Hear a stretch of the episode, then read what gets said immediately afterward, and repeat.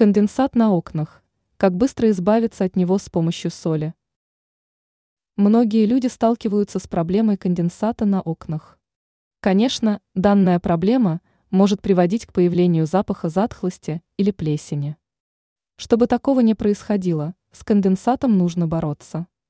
О том, как это сделать, вы узнаете из статьи. В решении проблемы, связанной с конденсатом, может помочь самый обычный ингредиент, который имеется в каждом доме – соль. Возьмите емкость с солью и поставьте на подоконник. Благодаря этому вещество поглотит влагу, и конденсат исчезнет. Важно также понимать, что конденсат может образовываться из-за того, что помещения не проветриваются. Дело в том, что выдыхаемый человеком воздух может способствовать увеличению влажности.